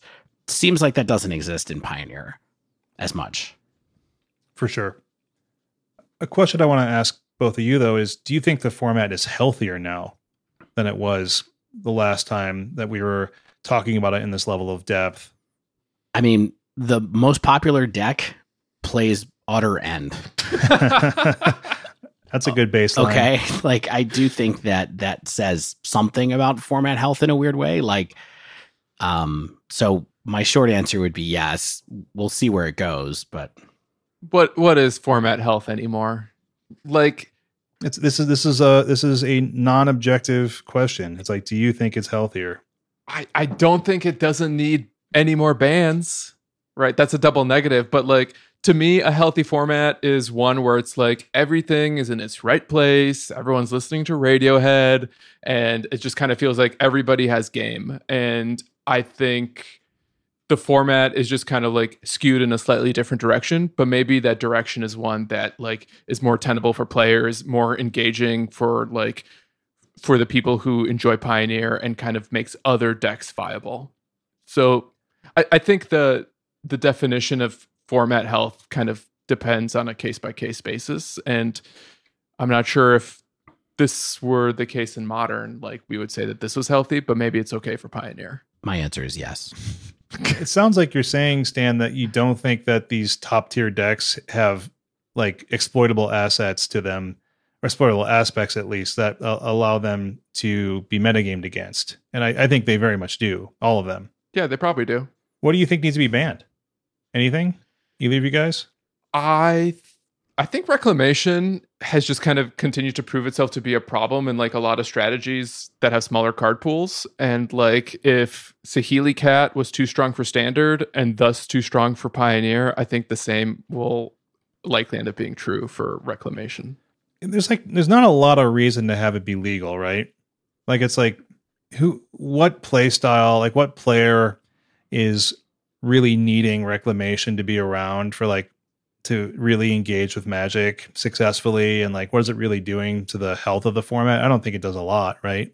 I mean it's just a payoff for a controlly strategy right? It's a really powerful one that sets takes your control deck and pushes it into overdrive. And so the i mean people like that should have strategy cards that make their strategy powerful but maybe something like Shark Typhoon is enough. Yeah. Yeah. It's it's weird that to me reclamation almost feels like both a payoff and an enabler.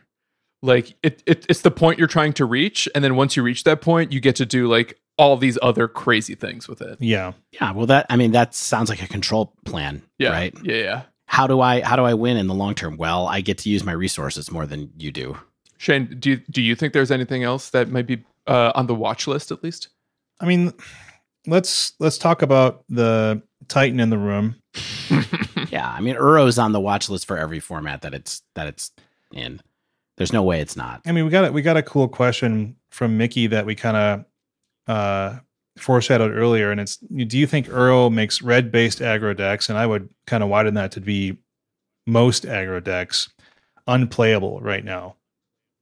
And yeah, like so what do you think? Like, do you think Uro has like a healthy role in Pioneer? Like, does it has a healthy impact on the metagame? It's crazy that it's still really easy to escape Uro, even in a format with just like one fetch land. I, yeah, I don't think it's that easy to do it, honestly. Like, I found myself, it's not like you can cast it multiple times, mm-hmm. escape it multiple times. I felt like I really only got to do it in Niv deck like once or maybe twice. So it's really it's not quite as recursive as it feels like it could be, and definitely in mo- modern where it's just kind of like whenever you want Uro back, you can get it. Um, so I do think it's a little hard still, especially with so many strategies that have that play permanents to the board, and then you're because of the play style, your permanents don't necessarily die, so you're not really feeding your graveyard. But uh, I think that like I said, I think it's just on the watch list for everything right now because it's just almost like too good.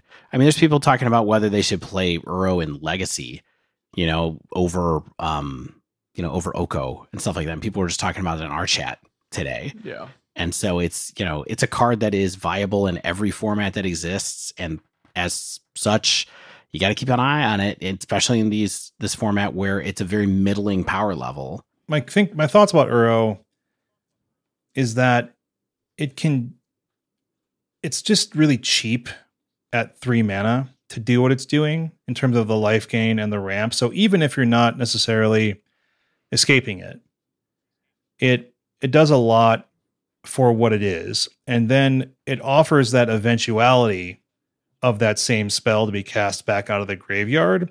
And then it's for red decks especially, it's almost impossible for the decks to to remove it if it ever hits the battlefield.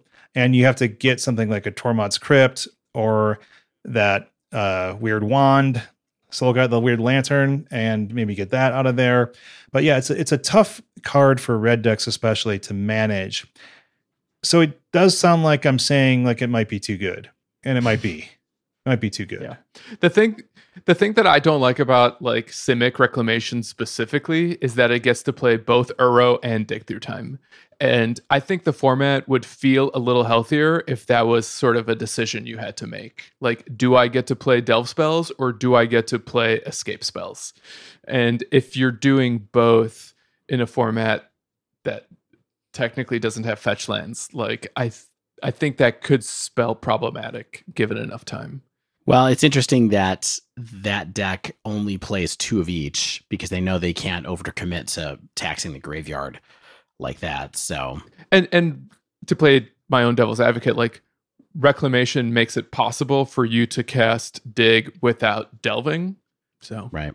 Still only a two of. You know, I don't want to I don't want you guys or our our friends and fans to think that like I hate Pioneer or that I'm super negative on this episode. I think it's just kind of like I need a little bit more time to like build a relationship with the format and and really find a place to kind of like express myself through a deck, which is something that like took a while in modern and then I got there and now there's like a lot of decks that do that for me in modern and like perhaps eventually we'll get there with Pio as well.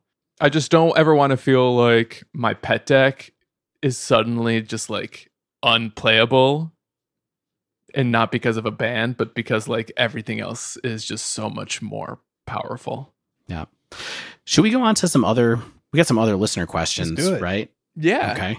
yeah I, jason asked a nice one whether we think pioneer might benefit from having like common modern cards like bolt path and a decent counterspell and whether keeping these cards you know within modern sort of ensures that the formats have different feels and we sort of talked about those cards relative to like Uro, but do you think maybe they do have a home here?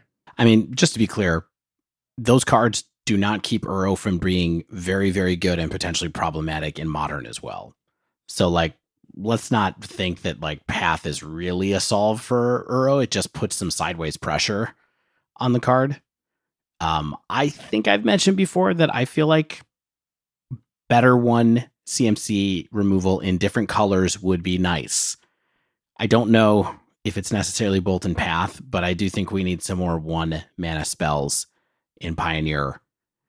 The problem is if you make them too good, they might break Modern because then all of a sudden you have tons of one mana spells in Modern. So it's something to think about. But yeah, I think they would be fine.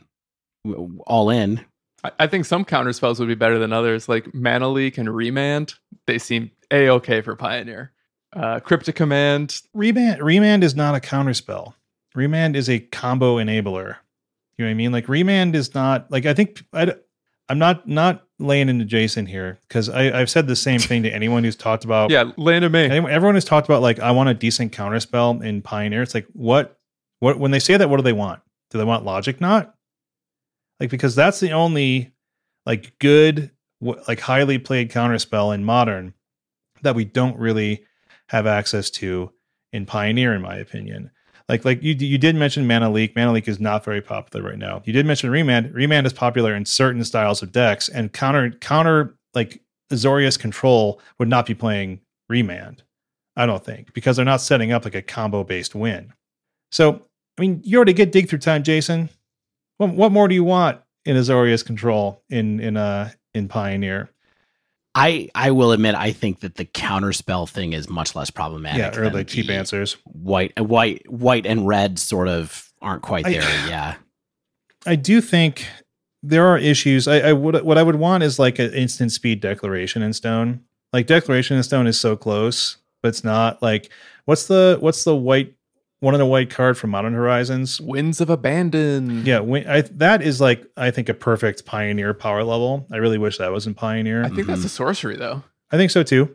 But it's like it has it has more of a late game and less of a downside than like Declaration Stone does. Yeah, and what you're asking for specifically is that it hits multiple targets sometimes Yeah. because that's what declaration does because we already have seal away which does some things and then we also have glass casket which does some things and those are both two CMC answers also.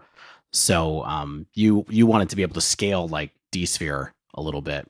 The, the real D sphere. I mean, I, I don't really know what I what I want. It's like it's like I, I'm trying to think of what are cheap answers that aren't bolt and path, right? Because I do feel like path would be too good.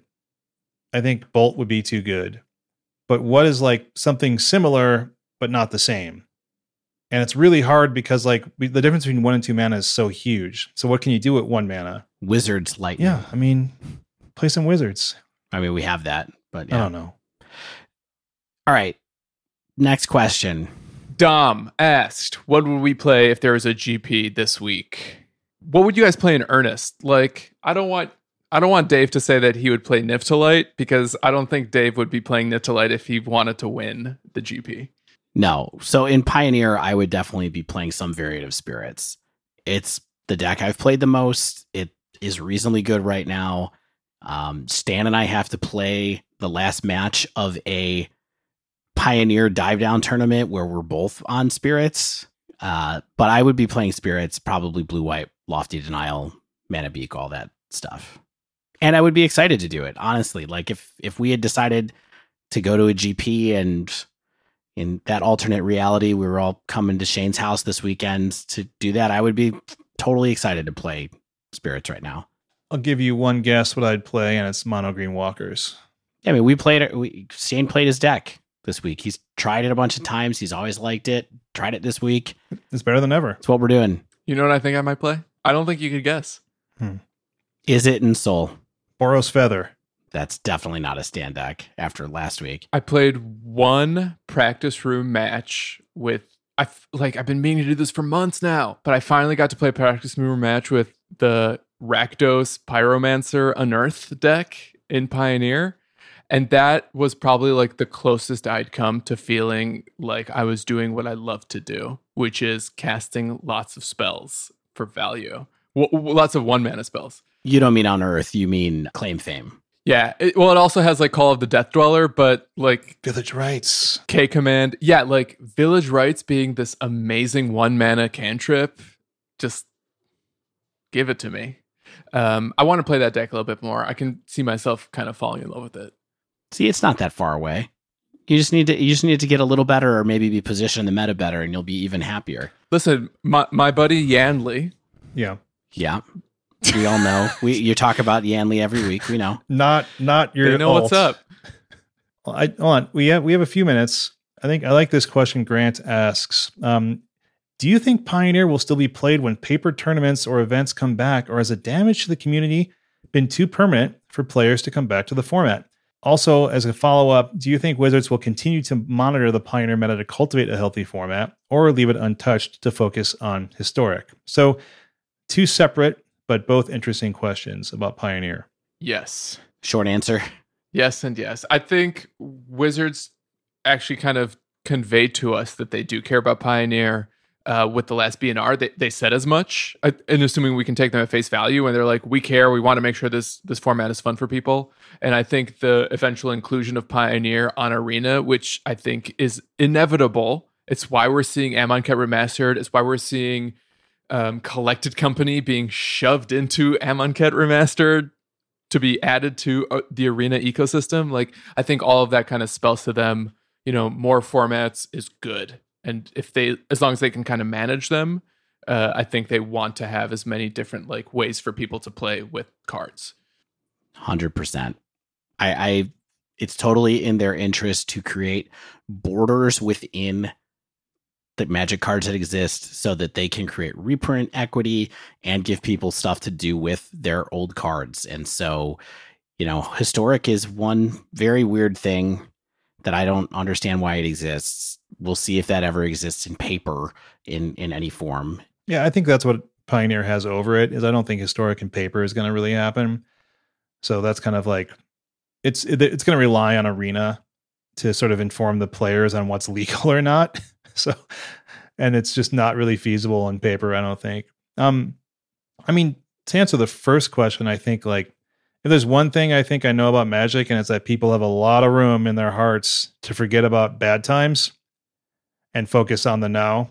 Like if if Pioneer is good, people are going to play it, and they're going to forget about the Companion era. They're going to forget about the combo era because Magic is fun and and like Stan was sort of getting at is that it's different.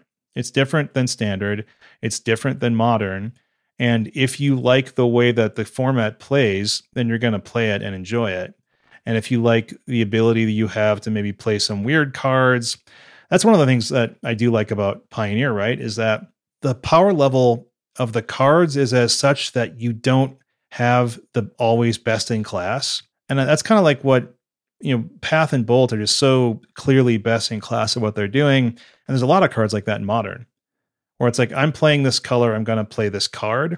And when you look at like a five color Niv pile, you see the variety of weird, not crazily busted cards in there. And there's a lot of those in all sorts of different decks where it's like, I want to tech my deck against X, Y, or Z, or I want to play, I want to play an Amonkhet Aura that, you know, is a weird, curious obsession variant and do well with it. And you just don't really have that luxury in something like modern, but you do because Pioneer has the wider card pool than standard, but not quite the best in class stuff that you have to worry about in modern. So that's what I think is an advantage of it and why people will continue to play it. One of the reasons they will. All right. Thank you, Dive Down Nation, for sharing some questions with us for this week's episode. There was uh, several other great questions that we couldn't get to today. We'll try to save them for a future episode. We forget nothing on the dive down. But that does wrap up this week's episode. If you haven't yet, make sure you subscribe to our podcast so you get the latest episodes as soon as they come out. And if you use Apple Podcasts, please leave us a rating and review. Even if you're an anarchist, signing up is easy. If you'd like to submit a question to the podcast or pick our brain on something in modern or pioneer, you can tweet us at the dive down, all one word, or email the dive down at gmail.com. If you'd like to support the show, you can join our Patreon at patreon.com slash the dive down. Also, shout out to Mana Traders for sponsoring our show you can sign up for Mana Traders using promo code The Dive Down, all one word, and get 20% off your first three months of renting Magic Online cards. Also, they're doing their Mana Traders Tournament League right now for Legacy, and renting Legacy cards is pretty easy. I think I'm going to try it out, and you get a 10 times price support multiplier if you have a Mana Traders account. So if you do well, you can get more cash. As always, special thanks to the bands Nowhere and Spaceblood for letting us use their music. And until next week, get out there and dig through time.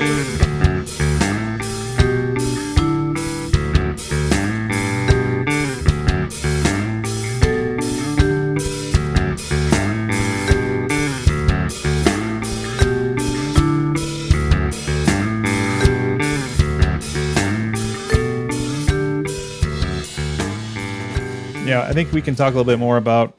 Uh, we'll talk about more. Tanner, just remove everything I just said there.